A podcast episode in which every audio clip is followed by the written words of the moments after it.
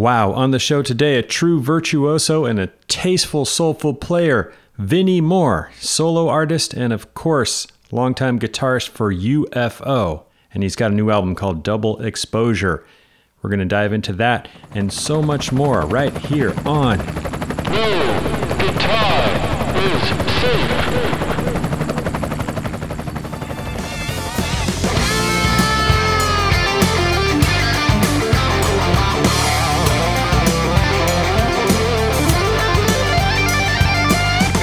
Love Me Some Vinnie Moore.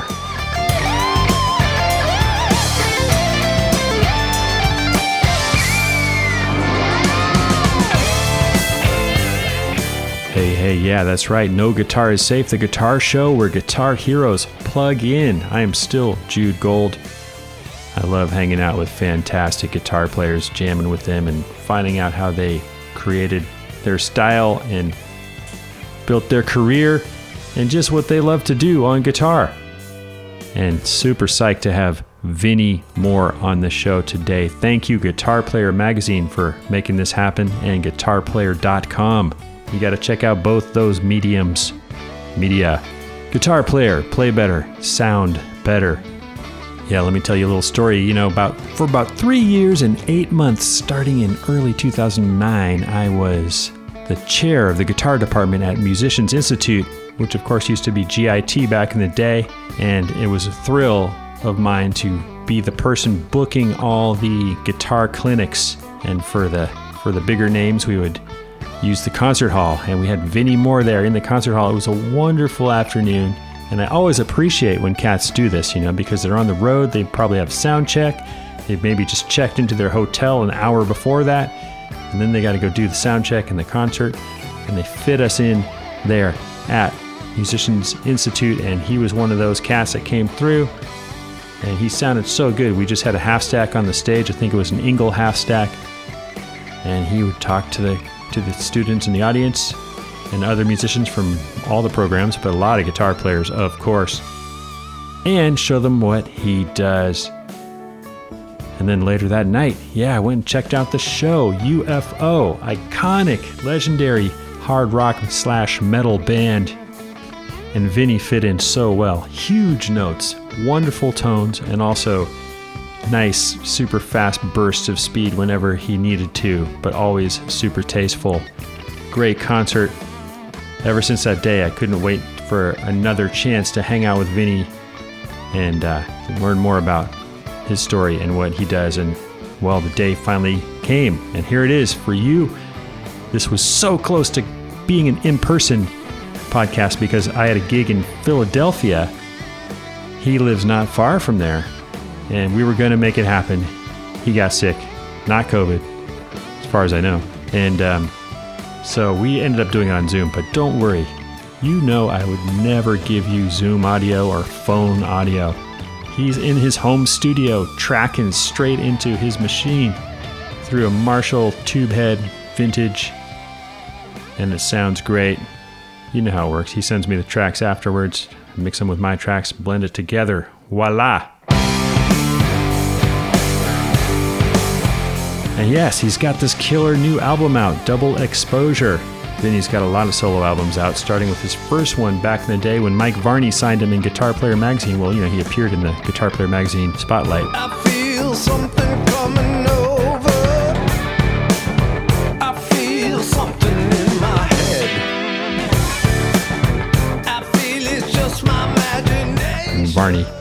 Said, Yo, you gotta do a record for me on Shrapnel. Anyway, yeah, this is episode 159. You still have to go back and hear all 158 previous ones, even if you don't know the name of the guitar player.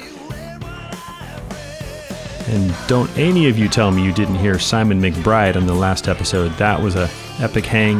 I recorded that in person with Simon in Oberhausen, Germany.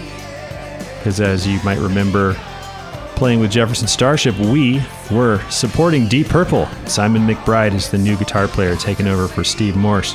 And that was a deep hang and a lot of uh, very special audio on that episode, taking you to the concert with Deep Purple. Because, wow, I was there every night with them, and every night they blew my mind.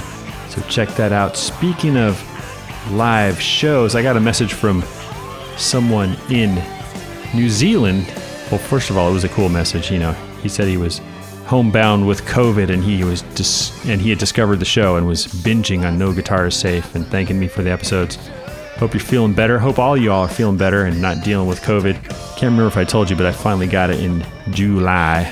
Three days of uh, not feeling good, but then another five days of trying to test negative. Come on, negative. That's a whole other story. But yeah, no guitar is safe. We are your COVID companion.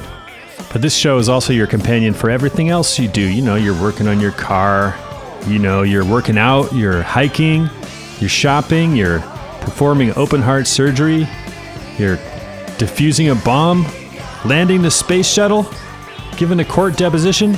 No guitar safe. In your AirPods. Got it? So, yeah, speaking of New Zealand, we're headed there. Jefferson Starship, six shows. You know, it's beautiful down there this time of year. Summertime. We'll be there right after Christmas. And they're all outdoor festival gigs with UB40 headlining. We're lucky to support, and we're lucky to have this killer band in the opening slot called Dragon. If you don't know them, well, they're really popular from uh, Australia, New Zealand region. Great guitar player, Bruce Reed. Can't wait to see them again. And uh, then we hit Japan, three cities in Japan. So that's what's up. Hope to see some of you out there in those two of my favorite countries I've ever been to. Super psyched. Hey, happy holidays. Here we are. Merry Christmas coming up real soon. I think tonight is the first night of Hanukkah. Everything, New Year's, all the best to all y'all. Here comes 2023 with tons more shows coming. Really appreciate you supporting No Guitar is Safe. The best thing you can do is tell your friends about it. Let's head over to Philly, well, actually, Delaware, and jam with Vinnie Moore. It's funny, he's such a good sport too because when we start out, I'm kind of trying to get a jam going over Zoom, which we all know is impossible because there's like a three quar- or there's like a three quarters of a second latency problem going both ways. But he's game, and, and we have a good time with that. And then we get into the to the show. I hope you dig it. Thanks again to Guitar Player Magazine and GuitarPlayer.com. Keep it alive till you're 95, y'all. Let's go hang out with Vinnie Moore. Guitar is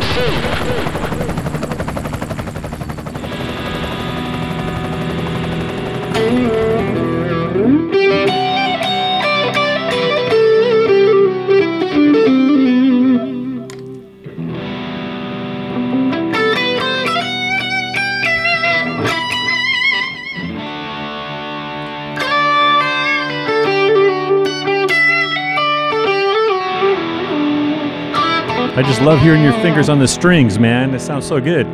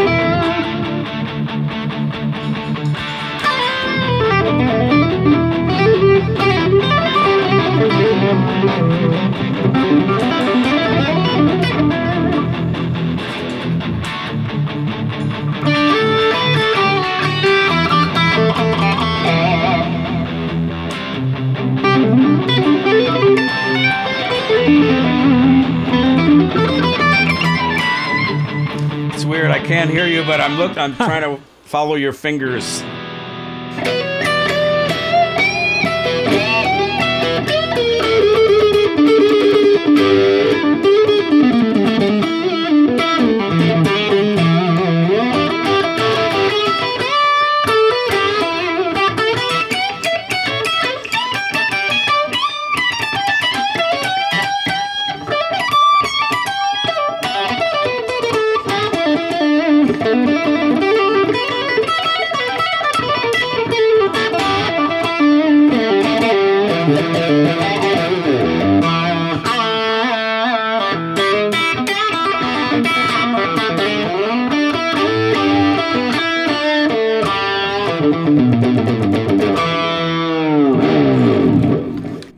Moore, as I live and breathe. What's up? Hey. You sound so great, man. Oh, Thanks for doing thank this. You. Thanks very much. Oh, you are so uh, game. I mean, you're so uh, what good sport. You're such a good sport, Vinnie. I really appreciate you trying that. I Oh, won't no make worries, you do that man. again. But you know, we were trying to do this the other day in Philly. Obviously, life got in the way, but that was a valiant effort we had. Uh, I was playing at a casino kind of near you, at right downtown or near the airport somewhere. And you're in Delaware, right? Yeah, I'm about 30 minutes drive from the airport. I've made that trip several times, of course. Several hundred yeah. times. If, I got sick last week, and uh, on Friday, it's probably good that I didn't come visit you because I wasn't feeling so chipper, and you might be sick now. if, Oh, if perfectly understandable and uh, totally acceptable. Thank you for rallying to do it today. I know you got another interview worries. later today with with Mr. Trunk Yes, sir. coming up. That should be pretty cool. Congratulations on that. Thank you. Yeah, it'll be a lot of fun. Always good speaking to Eduardo, as I call him. Okay. What are you playing? A strat? A music This man? is a this is a music man. Good eye. You can't see the headstock, but you nailed it. Yeah, it's because of the bridge, I think. Yeah, this is Cutlass. right when we turned on the mics. I noticed that check one. I can the echo is my voice is going through the guitar pickup and coming out the the echo of the the Roland amp. That's crazy. On a, I, as I told you on a song on my record, at the end of the song, a chord was ringing out, and I just Yeah, I don't know why I go. It don't mean a thing if it ain't got that swing, and it came through, and I'm like, I gotta keep that in there.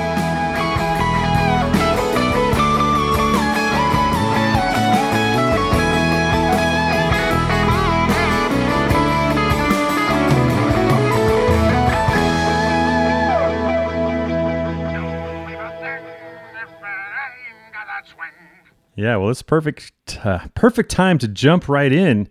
Okay. Double exposure. Is this your first like vocal record? Of you got some you got some great guest singers on here. It's my first solo vocal record. I mean, of course, I've done vocal stuff with UFO, but Oh, yeah, yeah. this is something I always wanted to do. And when I was starting on this record, it wasn't intended to be a vocal record. It was going to be like a, an instrumental EP.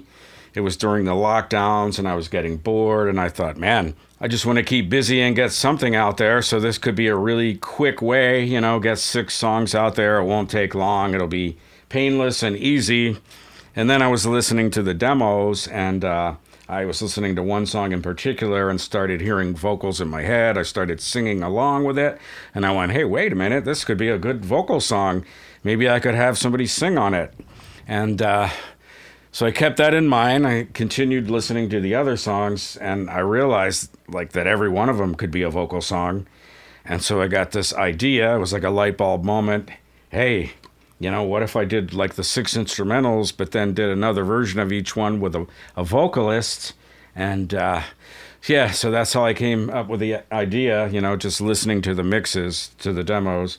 And uh, yeah, so this idea was born, and you know, my short little project uh, kind of grew into a more massive undertaking and took a lot longer than I originally anticipated. But I'm kind of glad I did something different and, and a little quirky, and yeah, I had a lot of fun with it. But uh, yeah, wasn't planned to be a vocal record actually. If you pick up your guitar and you're going to play a riff off the new record or something, what's the first thing that comes out of your hands? Like you just plugged in your guitar. Show us something from your new Oh, wow. Double Exposure. Well, I guess the first song, which was the. Uh,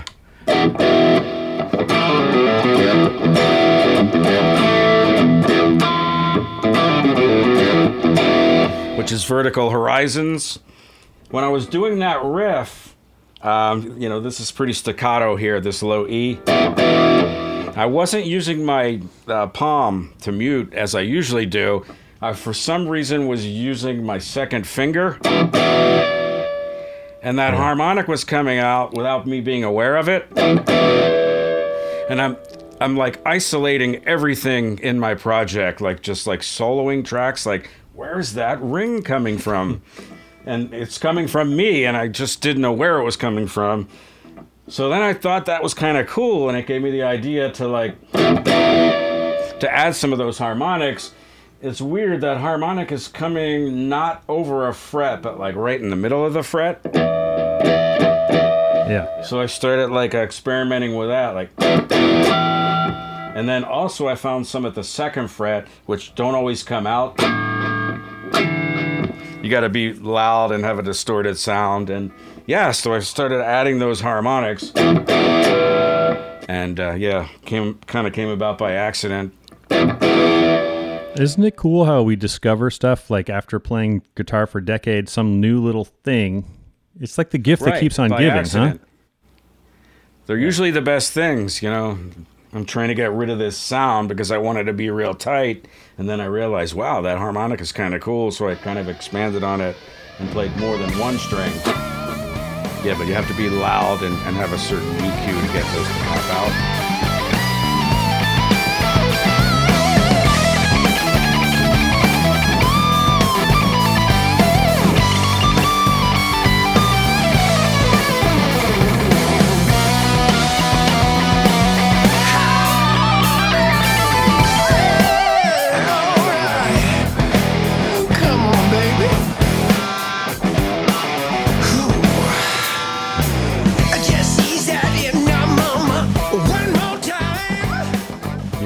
Let's dig into this thing about obviously once a person dives into the record, they start to get the concept of the title, double exposure. It's like two different versions of each picture.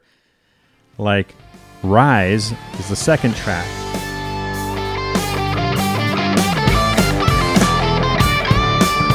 I feel something coming over.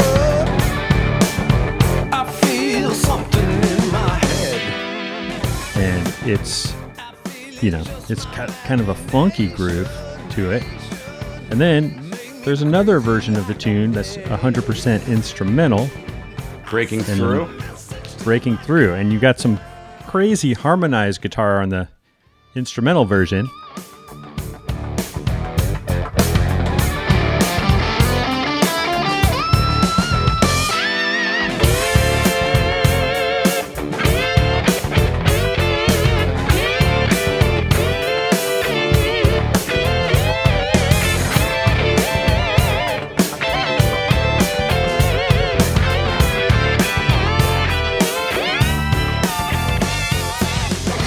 sounds like an intelligent harmonizer or did you harmonize yourself or what, what's going on there It's an uh, Eventide plugin. I think it's called Quadravox, which has four harmonies, and there's also, I guess, Octa, which does eight harmonies.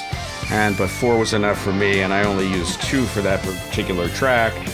And uh, I initially just wanted a fourth above, and I could like double that, like I always used to do on my earlier records. But I wanted the effect of, you know, the plug-in doing it. But I started experimenting, and I found like that a third below was kind of cool too. So I have a fourth above and a third below, and just playing while you hear all that inspires you in a different way than if you played the melody and then went and added the uh, harmony, you know, yourself.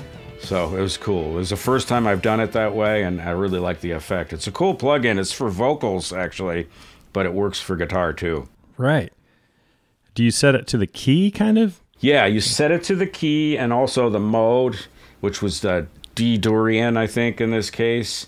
And uh, yeah, it's intelligent Yeah. and a very Yeah, cool thing. And it's great to play with the, the harmonies there because it definitely affects the way you play. and you get some crazy bends on that part when with which is all harmonized but yeah, also on other, really other moments of the, tracking the bends too, which was like a great thing. I just noticed some bends on some of your other fills on some of these songs, and they really almost sound like slides sometimes, or almost like a fretless guitar. But I assume it's your bar mostly, or can you show us some of that?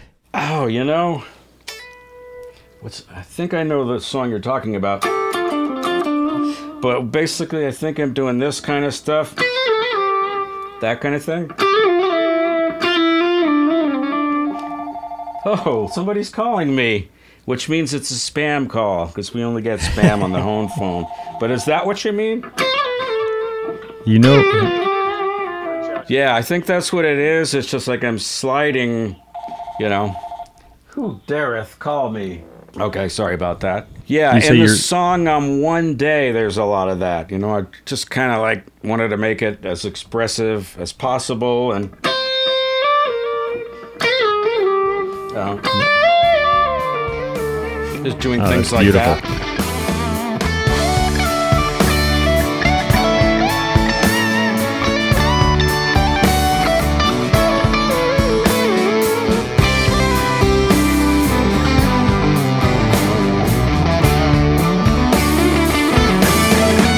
Beautiful. And one day is like the reprise of River flow, river flow. River Yeah. Flow. Funny how that rain comes in. Feel a chill, embrace the wind, riding high and running low. Same old story. So Yeah, when I was sequencing the record, at first I was thinking maybe I should mix it up and have vocal, instrumental, you know, kind of do that. And I thought, you know, let me like go all vocal, hit people with that, and then all instrumental, and then keep it symmetrical. And, you Yeah. know, there was no right or wrong answer, but I just decided to go with it that way. what's that uh, slow tune that uh, Keith Slack comes in with his? I thought it was Hummingbird. Hummingbird is Keith Slack, yeah? Yeah, can you hear this? Yeah.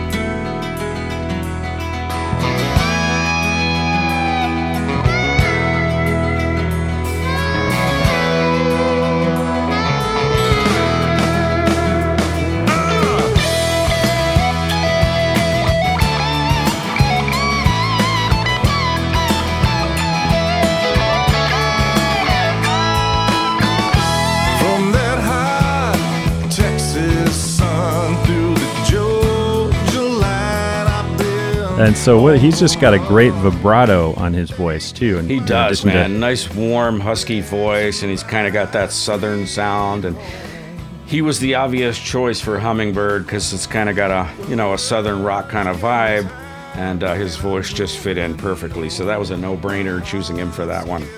I, lo- I love that song, and it just ha- it's vaguely similar to uh, one of my favorite songs, "Devil's Right Hand." Just the intro, just the very Devil's opening, right hand. Who is that? Which is uh, Steve Earle. Oh, okay. I'm gonna have It's to check that out. it's like the it's an incredible song about handguns, and um, and there's you know my mama always said pistol is a devil's right hand. ah, okay. badass, badass tune. But so uh, that intro is very uh, got that emotional sound, which I love, and then that voice. Okay. Is that a Chris Cornell? Almost like there's something about his voice that kind of is in the same ballpark as Chris Cornell in a sense. Yeah, I could definitely see that. Um, I maybe he was inspired by Chris Cornell. In fact, we did a gig um, in 1999. I, my solo band was opening for Michael Schenker in Seattle, and uh, Keith was was singing for Michael Schenker, and that's actually how I met Keith. But apparently, Chris Cornell and some of the Soundgarden guys were there that night and said something really positive about Keith's voice. So it's kind of weird that it's coming back around here. So yeah, Badass. you know, maybe he was inspired by him. I, I guess a lot of it's just natural, but yeah, I love both of those voices to be totally honest with you. Yeah, I think Mystified, right, is a tribute from one of your early records um, to Keith to Chris Cornell. Was that a on Soul Shifter? Yeah, I was um, writing songs and uh, I woke up one morning and I heard the news on the radio and it was like I was in shock. You know, I couldn't believe it because the guy was so young, so healthy, and uh, such a great talent. And I just it put me in like a sad mood. And I went into the studio that day and I just started playing these chords. And you know how it happens. You know, the mood you're in kind of kind of filters through the guitar somehow and just started playing some chords and creating some melodies and it just sort of happened really fast.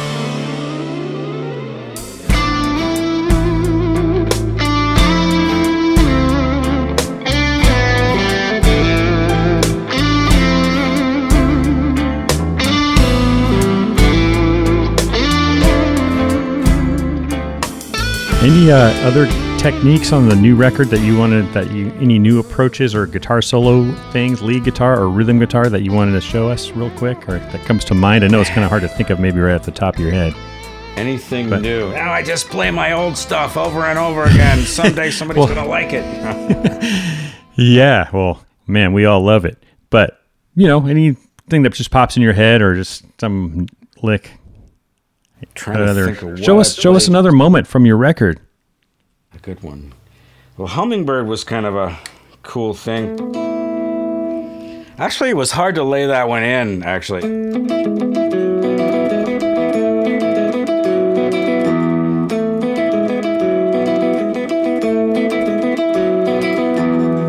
That's actually, I mean, deceiving. When I I started tracking that, it was not easy to just get that to lay right in there. There's a certain percussiveness to it, and uh, yeah, one of those parts that you kind of think will be simple, and then you get into the studio and start laying it down, and you go, "Damn, what, why can't I play this?"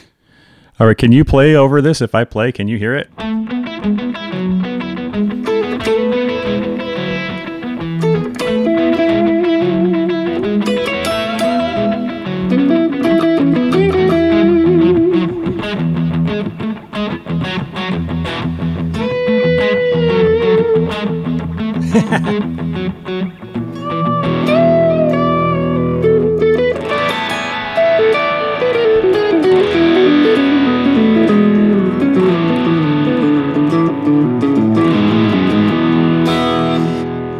If We're of time, I'm not responsible. All right, so let's go back to something that you mentioned. I don't know if that was the first time you opened for MSG, Michael Schenker Group, but obviously Schenker, the you know the let's say the founding. He's not the founding member, but of the early years of UFO, he was the most. yeah, I would say he's the quintessential That's the word I'm looking for. guitar player in UFO. Although you've been in the band longer than he ever was, which is incredible by by three times or something. I don't know. He, Yeah, he came back a few times. So yeah, it's the new guy syndrome. People still think of you as new, but you've been there 17, 18, 19 years or something. Yeah, we're approaching 20, and it's funny because I never thought it would go that long. I thought it might go five years when I first joined. And my, how the time flew, and here we are almost 20 years later, and I'm, I'm still doing it. And uh, from what I've been told, there have been 17 guitarists in UFO, or I'm the 17th, so. Yeah, but some of them were probably short stints. But anyhow, let's go back to Schenker for a second. Was that the first time you met him? What was it like meeting him the first time? What kind of interactions have you had with this uh, great guitarist of a band, an incredible guitar gig that you now have playing with a band? But we all know that Schenker is uh, famous for being unpredictable, but also super inspirational. Tell us about Schenker and your experiences with him. Okay. Well, I first met him at a concrete foundations forum back in, oh God, 91, I think. And uh, Mike Varney actually introduced me to him. And that was just a real quick meeting and uh, not much happening there.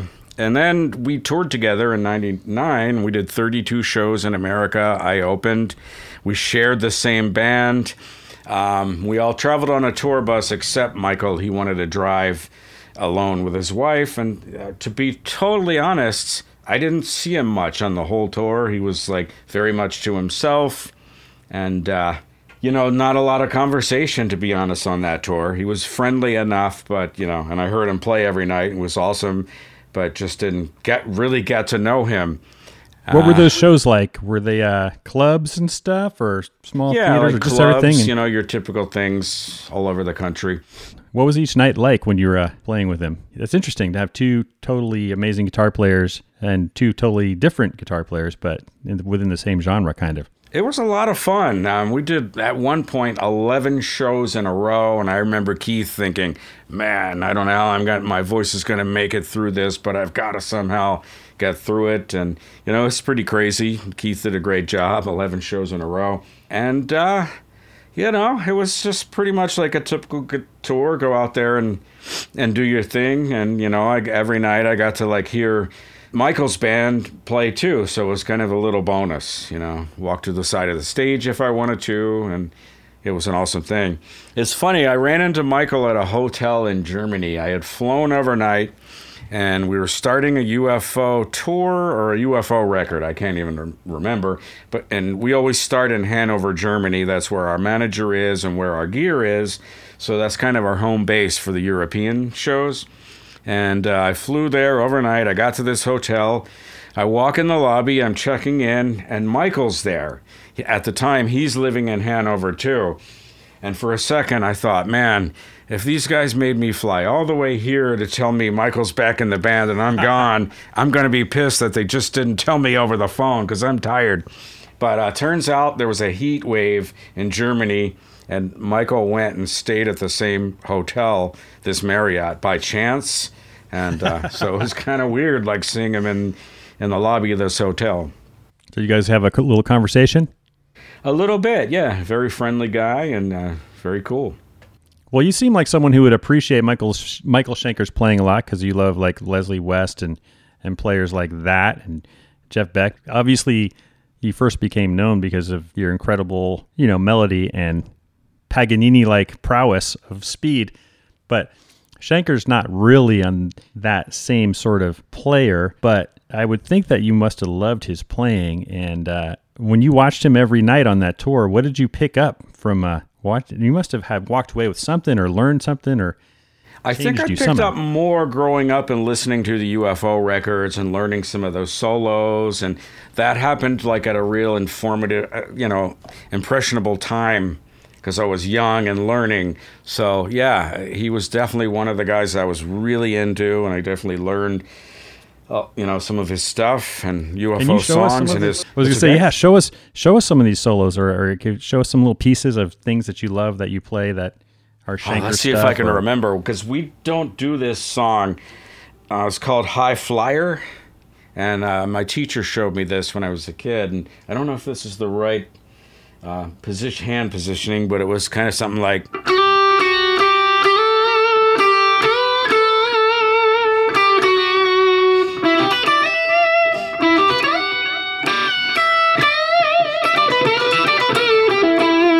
I don't remember it note for note, but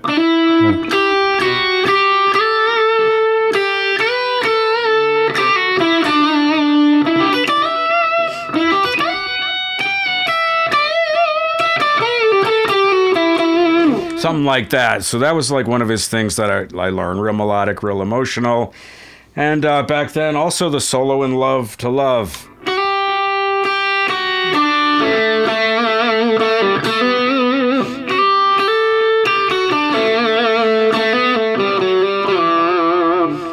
Yeah, so it's just some of those Yeah. things. Your vibrato is so beautiful too, and, and he has a great Oh, vibrato too. Uh, and you have any, any thoughts on vibrato? Like you're not doing the kind of, which I, some people can pull off a really fast kind of, but you're doing this really sweet, like kind of a wide, slower. What are your thoughts on vibrato? Man, I mean, I guess I, when I practiced when I was a kid with vibrato, one of the guys was Robin Trower. He always had that awesome. So it kind of emulated that a little bit. Yes.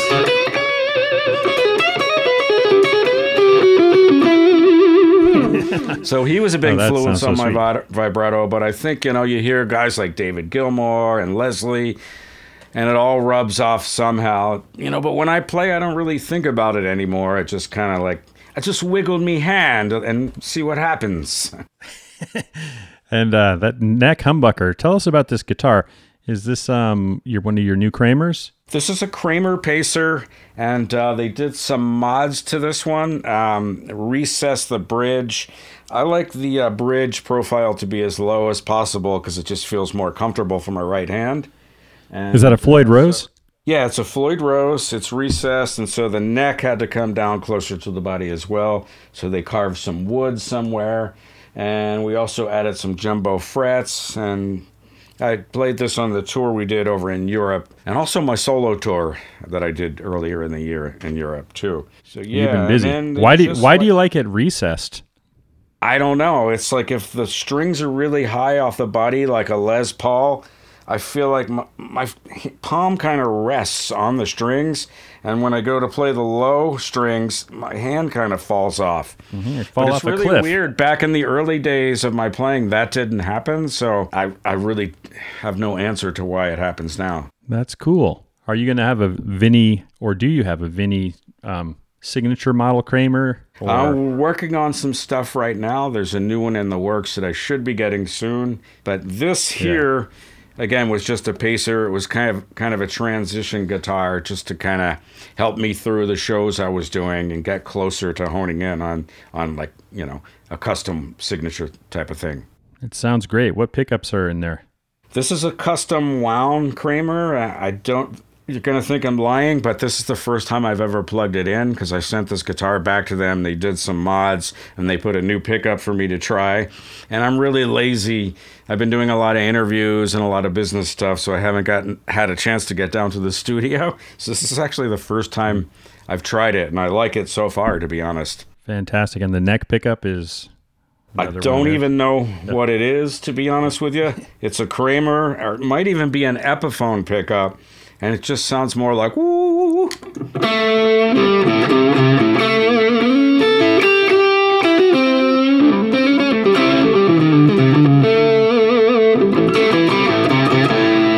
I like so switching great. between pickups a lot um, when I play live. I mean, I'm constantly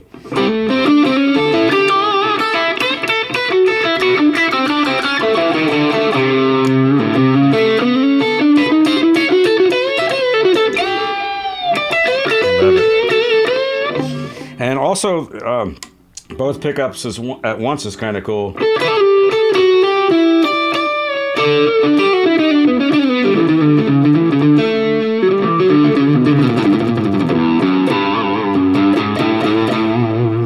And another thing I find myself doing a lot on stage is the volume control. I don't always play on 10.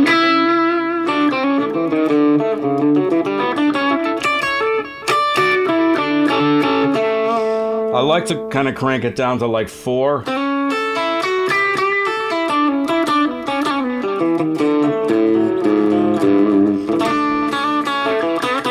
I got more of a half overdriven sound. With that, you can even play like these kind of chords. Beautiful.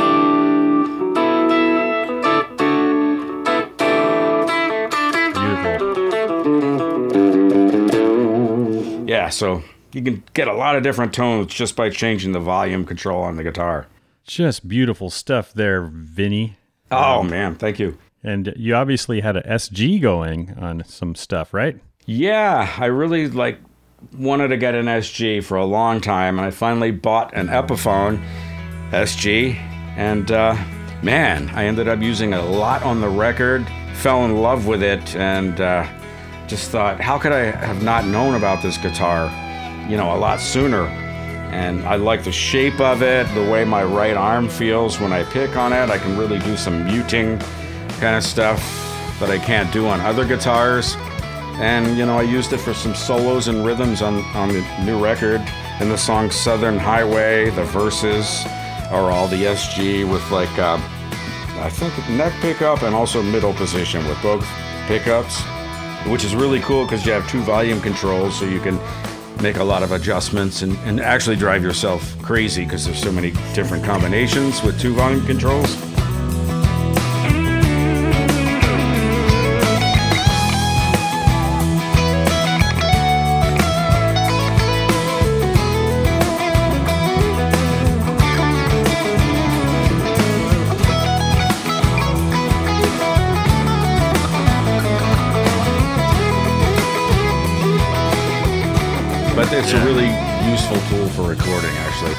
Sometimes i just use the neck i mean the bridge pickup with the volume on 10 and it just screams so yeah i'm glad i discovered the guitar Are you a Frank Marino fan? love frank marino man Yeah, me too. Uh, it's funny, a lot of people were saying on my Facebook page when I showed the picture of the album cover, which is me holding the SG, oh, maybe it sounds like Frank Marino. Does this one sound like Frank? And I'm like, sorry to let you down. Not not really, but you, if you could just pick up a guitar and sound like the guy who played it, I mean, I might go buy one of Eddie's Frankenstein guitars or whatever. Oh, exactly. Yeah, I've, I've bought so much gear over the years because somebody great was playing it and sounding so good. I I brought I bought a Fender the Twin because Robben Ford was using those on fly dates or something. But you know, I didn't instantly sound like Robben Ford when I got it. Funny how that doesn't happen.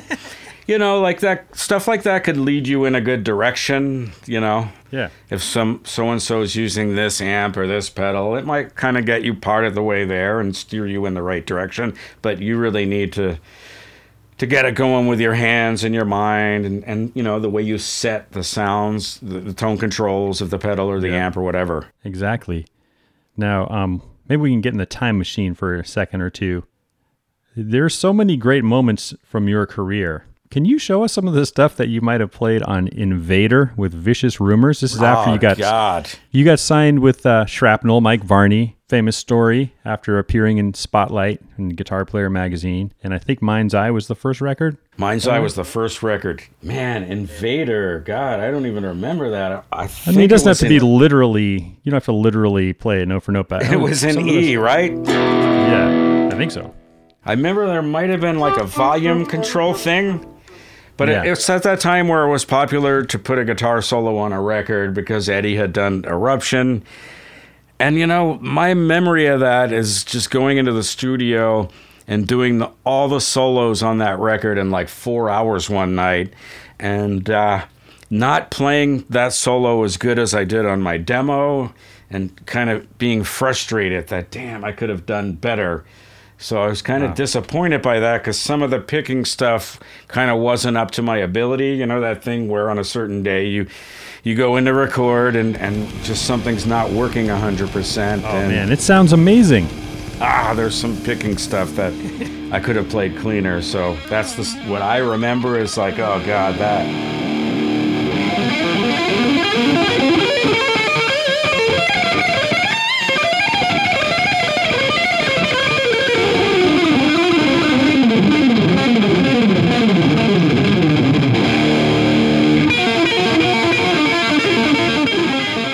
Yeah, it's funny. Uh, remember, Eddie Van Halen has says the same thing about Eruption. Says there's a mistake in there. And I finally there's a video of him on a couch at Jason Becker's house, and he finally explains what it is. Really, And what is it? Not, well, you know what? The, it's it's on the easiest part of the song. You know, he's like, uh, "Where's where's it go?" So he's up here. He's up, and there's one point where he kind of goes. The pattern kind of goes instead of high, low, middle. It kind of goes high, middle, low. Like it just gets a little off for a second. Oh, you know that thing solo is- sucks. Then I'm never gonna listen to it again. Damn it! I thought it was perfect. That one note ruins it for me. it's just the classic thing. Like even him, he's like, "Oh, that little part's not perfect." But to me, having listened to that since I was 12 years old, I like that little part. It sounds like a race car that almost goes over the cliff on the guardrails and then rights itself and gets back on. It adds to the intensity. But it's funny that the player, him, Mr. Van Halen, would never see it that way. Yeah, I mean, there's the curse as an artist. You know, when you're laying stuff down, you're like too hypersensitive and too aware of things. And, you know, they can bug you if you let them. But often there's been things that have bugged me, and then I'll come back even a day later and listen to it and go, oh, that's so small. It doesn't bug me at all. It's there, and I'm always going to know it's there. But, you know, people don't analyze under a microscope, which is kind of the vibe you can get into when you're recording. And uh, it's a dangerous place to be because you'll start killing the feel of what you've played just by trying to make it perfect. And I find that if you can get in and get out quickly, it's better. The more time you spend on something, you kind of get drawn into that vortex where you're overanalyzing and looking too closely and then you'll fix something that doesn't need to be fixed, you know, and yeah, you can get crazy with it. And that is kind of one of my main things when I'm recording that I have to be aware of and to kind of consciously try to avoid because I'll get too perfectionist and it's just, it's stupid. Word. Well said. Now, can I figure out just somehow how you evolved from famously wanting a guitar out of the J.C. Penney catalog? Why a guitar, first of all? There's so many cool things in there. It could have been like skateboards or anything. Or a Red Ryder dual carbide pistol pump triple action BB gun. You say it just looked cool in the catalog, but there must have been something else. Were, were you into music? Were your parents into music? How you must you obviously have a very musical side to you. Well, my no one in my family played an instrument. Uh, apparently, my granddad used to play drums, but that was before I was born. And but my all of my family loved listening to music, so I grew up hearing music all the time. But on this particular Christmas, it was getting late in the year, and my mom was asking me like, "What do you want for Christmas?" And I was like, "I don't know. I have no idea what I want." And she was like, "Well, you better like let me know soon. It's getting late." So she gave me this J.C. Penney catalog, and I started paging through, and I saw the guitar, and for some reason, I was fascinated by it. And it's funny. I went online and actually found this catalog. Um, it's online somewhere. You can find like J.C. Penney catalogs throughout the years, and I found this 1977 Christmas catalog and saw the actual page of the guitar. I was like, "Wow, this is crazy." But I don't know why I was interested in it. I mean, I was really into rock bands, of course, the Beatles, Led Zeppelin, uh, things like that. So maybe that had a lot to do with it. And for whatever reason, I wanted a guitar, and I got the guitar for Christmas. And I kind of underestimated how hard it would be to play. I rem- remember hearing this song on the radio. It was called Strawberry Letter Number 23 Oh hell yeah! and there was this solo in it. I don't know what it was, but it, I don't even know what key it was, but there was kind of. And that's sloppy, Yeah. but something like that. And I thought, Yeah, oh, in a couple weeks, I'll be able to play that. And here I am, whatever, f- 40 years later, and I still can't play it. Yeah, it's funny. Um, yeah, I love that solo. Uh, I yeah, one t- sometimes I grab a looper pedal and I do both parts. Like I'll do the first part and then add the harmony. I think the Ohio Players that was Lee Ritenour who played it, but he didn't write it. oh, But- really? On the Ohio Players version, Lee Ritenour. I mean, come on, perfect picker, just nailed Yeah, it. man. So I had some of his solo records. Shuggie Otis released the original version that he wrote it and he recorded in like I don't know 1970 or something. And Okay. it's equally cool, and it's got a really No way. psychedelic flange treatment. Yeah, I'll have to look for that. check out the Shuggie Otis Strawberry Letter 23. That's the original.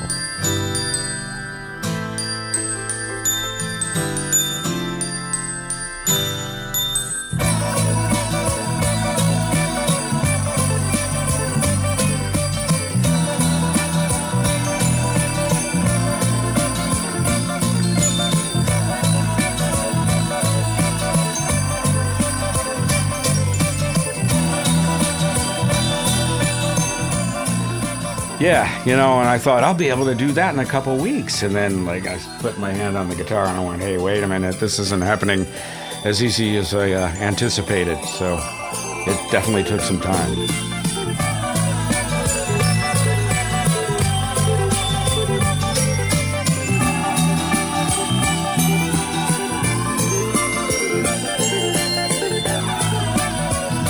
Now, what was the first? Well, show me something like that you really remember playing and digging in. Does not your first riff necessarily, but maybe two years in or something where you really made a breakthrough on guitar or something that felt good. Could be your own stuff or another riff from another guitar player. Could you demonstrate And something? I from- remember joining a band with guys that were a couple years older than me, and there was a guitar player named Glenn Miller, believe it or not. And he taught me a lot of songs they were playing, so it was my like first uh, time realizing I could play some bar chords and actually play whatever on Bad Company songs or free songs. And uh, man, I remember there was one by the Babys, but I don't. This might be it.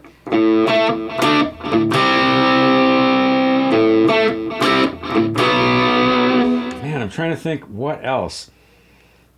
You know, it's kind of funny. Like it's always smoke on the water and Iron Man in the beginning, and uh, but the first thing I learned lead wise, I was when I started playing guitar. I'd been playing six months, and I heard an ad on the local radio station that Jeff Beck Jeff Beck was coming to town, and they were playing the Wired record in the background. It was that tour, I guess. And so I thought, oh, that sounds really good. So I went out and bought Jeff Beck Wired, and wow, that had such a monumental effect on my playing and my life, to be honest with you. And I remember one Yeah. day figuring out uh, blue wind. Uh, and for this part, I didn't even know what a bend was, so I didn't bend. I was just like fingering the notes. And I played the next part wrong instead of playing.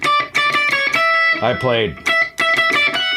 And I couldn't even hear that it was wrong. But anyway, it kind of boosted my ego a little bit. I thought, wow, I'm playing lead now, man. Listen to me. Yeah, yeah. And, uh, and then I started just making up patterns with single notes where I'd take like one, three across the strings.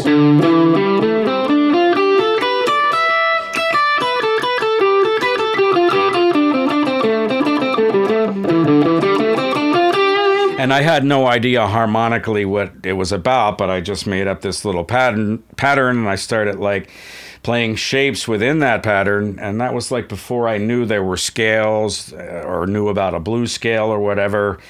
And but I just like thought it was cool that I wasn't playing chords anymore. I was playing notes. And uh, like, wow, I'm a lead player now, man. So yeah, I like thought, wow, I'm actually playing lead, and maybe I'm closer to playing that Strawberry Letter 23 thing.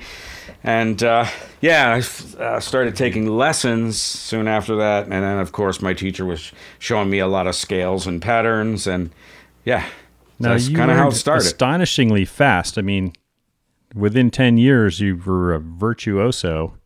Virtue, Um, no so. I'm I'm a virtue. I hope so. Maybe some. no, man, But- you're an awesome player. Come on. oh, okay. Well, thank you, but I've seen thanks. your videos a lot, and I appreciate it. Not I wasn't fishing stuff. for compliments, but I really appreciate that. Thank you. I know you weren't.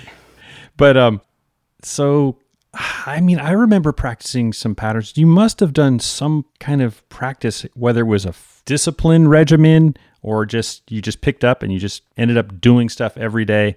But do you remember some of the stuff that you practiced to get some of that Paganini like Well, part of my practice thing was just improvising. I'd turn on the radio and just jam like solo over any song that came on. Sometimes if I didn't like a song, I'd change the dial. I was constantly moving around, like, oh, here I can jam with this one.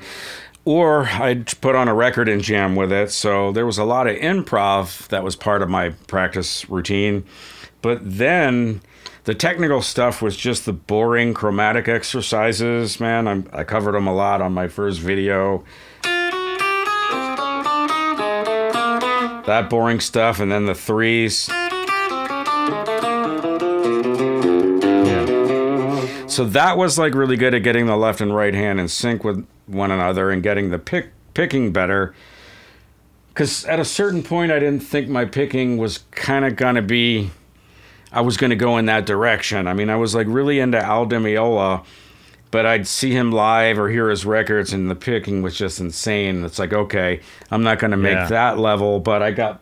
I'm doing more bluesy stuff and more left hand legato type of stuff.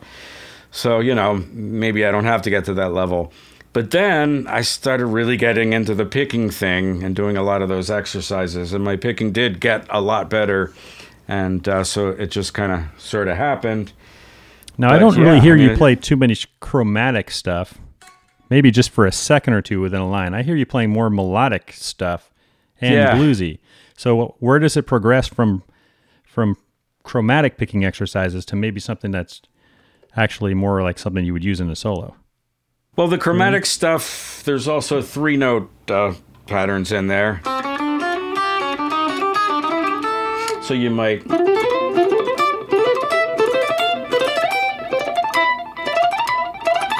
I snuck some fours in there, sorry. But yeah, so like that's like a. My arm froze up while we're talking. So yeah, some three things like that. Sorry for the slop. Oh no, it's beautiful. Any other stuff that you can ex- show us that you do? It's hard for me to ask because I don't know how to describe it. But Right. going going from just all you, you just showed us an alternated picking line, kind of, mm-hmm. and going up the strings, right? Mm-hmm. But how do you mix it up to where because because when you play, it doesn't sound like you're running a scale pattern. You're throwing it in the kitchen sink. I, I that's one thing I tried to avoid because when I first started learning to play scales, I would use them to improvise over backing tracks that I created. And you know, the first thing you do is you're like,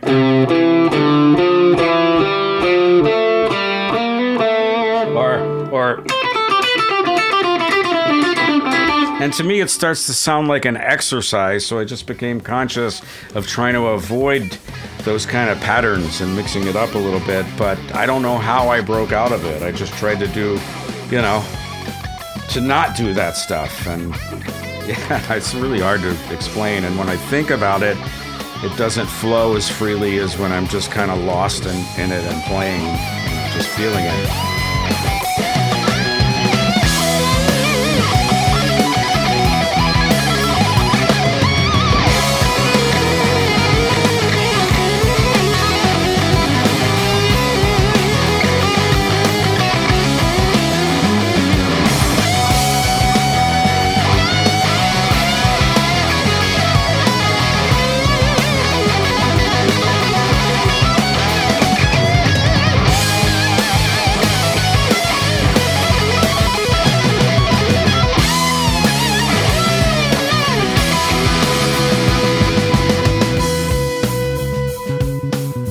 Just mix it up. You know, have a short memory. Only you only learn part of something and then jump to something else.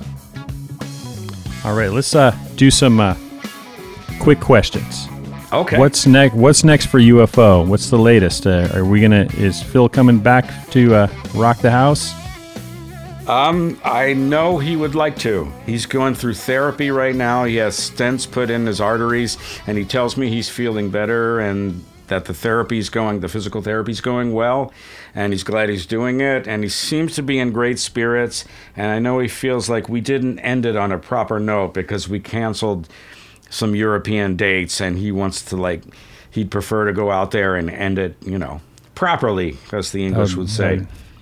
So I communicate with him a lot, and it's mostly jokes. In fact, if I went on my phone right now, there's a probably a joke message from him. Yeah. You know, replying to my joke message.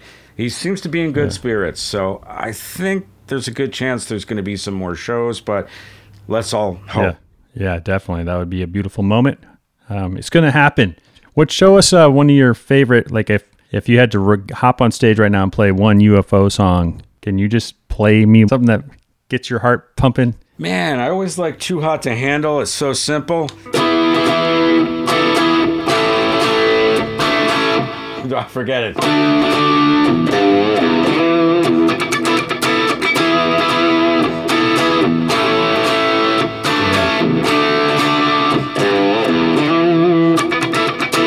Of course.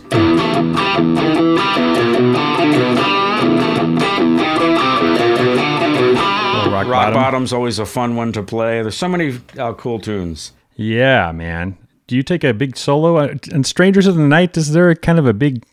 Yeah, Rock Michael Bottom Schenker thing the at the solo end? in the middle. Yeah, what what, Weird. what kind of stuff do you do on that? Uh, you know, it's it's basically you're playing over one note, E, and it's kind of Dorian. So I just kind of go off and try to do some cool stuff, you know. Yeah.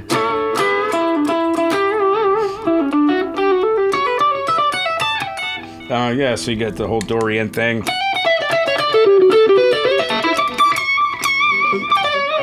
Yeah, I've um, I need to warm up again. I'm I'm talking too much. That's some.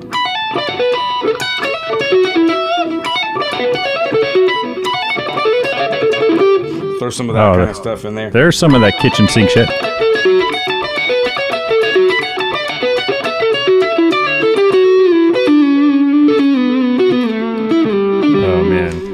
You're you're a beautiful player, man. You remind Oh me man, of thanks. Shawn I Shawn just Lane. Played that very sloppily, but Were you Shawn Lane fan?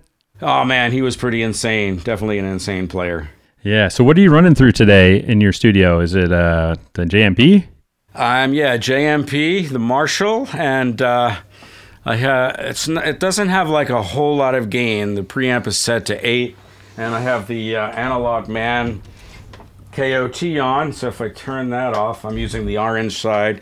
This is kind of the stock sound of the Marshall.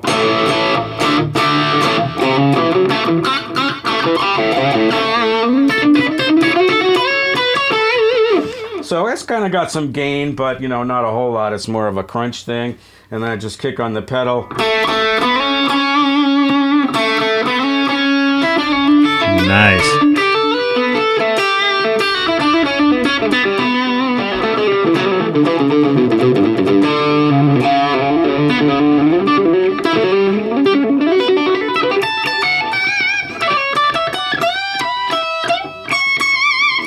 Yeah, so it just sings a little bit more with the pedal. And you do that. You use that kind of a setup for a lot of your record, kind of going between those kind of things. Yeah, it's been what I've been using for the last few records for the most part. And I bought a Fender Super Reverb that's a 1965, so I've been using that for some stuff. And I bought a Fender um, Deluxe Reverb reissue, and I've been using that a little bit too. So trying to How did you mix up get- the tones a little bit more. How did you get your King of Tone pedal? Because some people have to wait years to get one, apparently, from Mister Analog Man. Well, I've had it for maybe seven years now. I'm guessing five or seven years, and um, I think it it didn't take that long. I, maybe at that point he had some in stock. I was gonna I was gonna show you the back of it, but it has Velcro on it, so it's covered over. But it the serial number is number six six six. And I got it, and I went, "Hey, wait a minute! I don't know if I should plug this thing in." But yeah, I've, I've had it a while, and uh, it's it's become the pedal I use most. And there's some other things too that are really cool, like the J Rockett um, Archer, which I have. that a- that that's an overdrive? too. Yeah, the That's silver one. I'm actually looking for it, but I don't know where it is right now. Yeah, I have one of those pedal. Uh, uh, the Dude or something. The Dude pedal from J Rockett, I think. Oh with yeah, that's supposed to be really cool too. I don't have that one. I'd like to get one. This was just, uh, apparently the Klon. Yeah. Oh, okay. It's a clone, clone clone. I found it. Nice. This yeah. guy, I've used this a lot over the years too, and it's worked really good. That's a great a name great because you can't call it the Klon. So the Archer is because of the graphic. It harkens to the Klon. Good Right. name. They make this silver one and a gold one too. I don't know what the difference is, but it's a good sounding pedal. And one thing I used a lot on the new record, and I don't endorse any of these guys, so I'm not trying to push their gear, but I bought the uh, Fulltone Octafuzz. I love that pedal. I only wanted it for the higher octave for a particular part I was working on on the record. And for whatever reason, it didn't. It just didn't do what I wanted it to do for that higher octave thing. But I found that by switching off the higher octave and just using it as a fuzz, I got all kinds of great tones, and I used it all over the new record, which is crazy because I've never been a fuzz guy. Really, I mean, I've used a couple here and there sparingly, but you know, I used this pedal a lot on the new record, and you get some really cool tones when you turn the volume down, and some nasty stuff if you want to. It's pretty crazy. And the octave part, I use that too. It does sound great as well, but it just didn't work for the particular part I, you know, I want it that I had in mind, but I used it for other stuff. All right. Well, Vinnie, man, thanks for meeting up today over Zoom. I'm glad you're feeling better, and I really Thank you. appreciate it. Wow. All right. Hit, hit us with one last couple of licks, brother. Okay.